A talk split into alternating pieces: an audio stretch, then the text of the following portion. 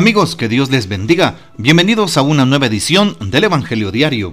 Estamos a sábado 7 de enero, en esta semana última de la Navidad.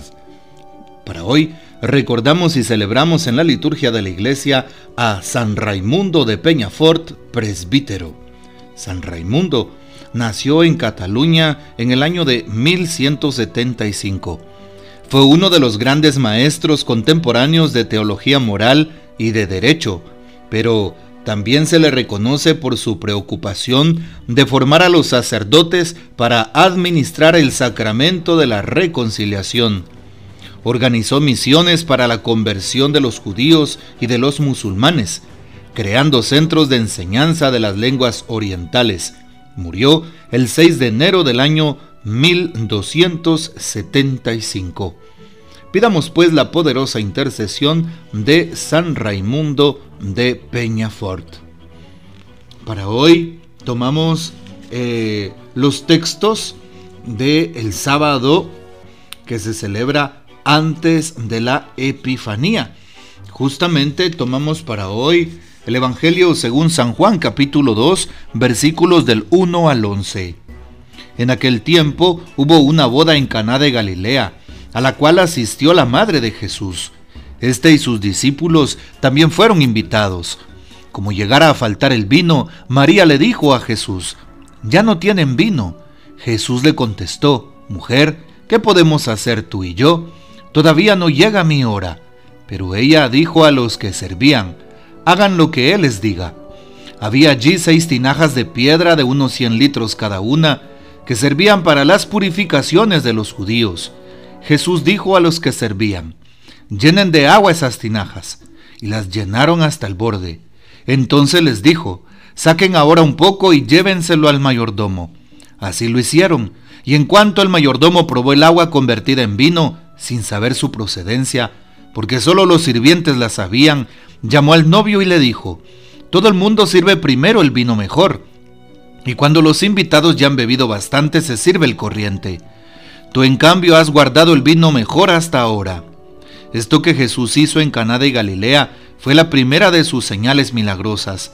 Así mostró su gloria y sus discípulos creyeron en él. Palabra del Señor, gloria a ti Señor Jesús.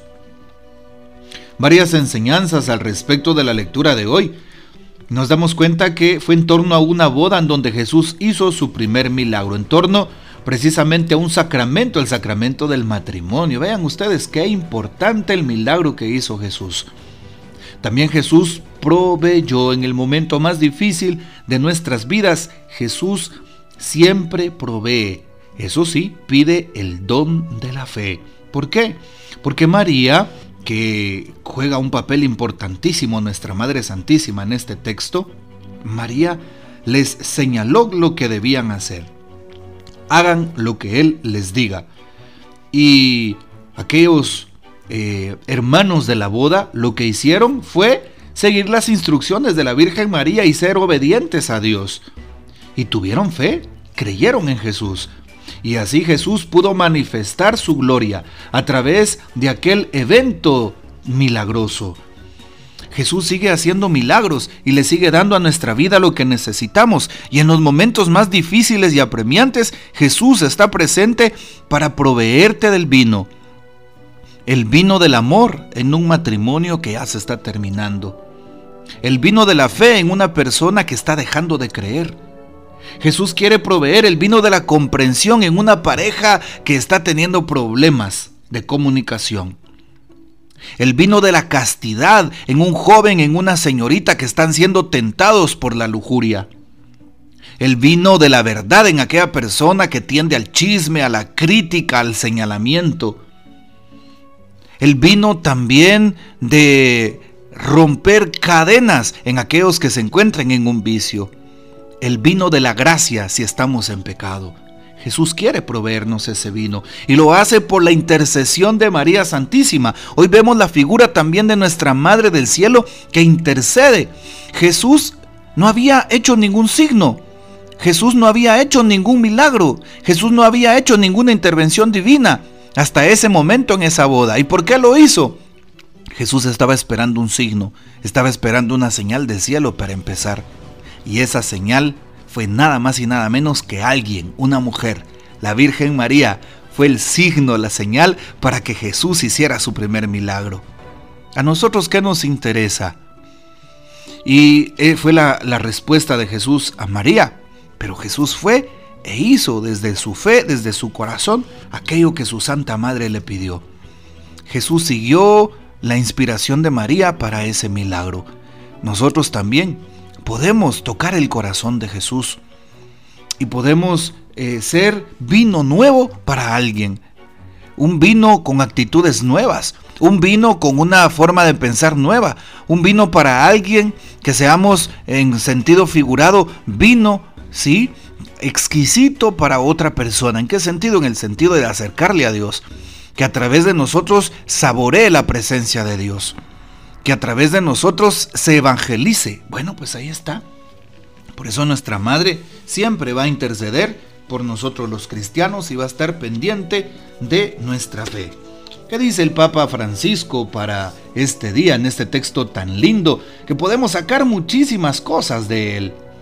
Bueno, vean ustedes. Las bodas, dice el Papa, son momentos especiales en la vida de muchos para los más veteranos, padres, abuelos, es una oportunidad para recoger el fruto de la siembra. María, que también estaba invitada, sabía que su hijo no se negaría a complacerla en aquel favor que le estaba pidiendo. Y Jesús comienza su vida pública precisamente en una boda.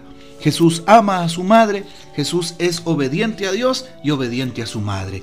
Y ahí empieza precisamente ese don maravilloso de los milagros. Jesús sigue obrando nuestros, esos milagros en tu vida, en mi vida, pero sobre todo en aquella persona que cree y que confía. Y no olvides, María Santísima es modelo de intercesión. Ella intercede y así como intercedió por aquellos novios en la boda para que su Hijo Jesús proveyera a través de un milagro, María Santísima, tu madre, mi madre, sigue intercediendo en nuestro favor por nuestras necesidades. Así que confía también en la Virgen María, aquella necesidad más apremiante, y no te preocupes que el Señor a través de ella te proveerá. No lo olvides por favor y sigue teniendo esa fe puesta en Jesús, San José y la Virgen María.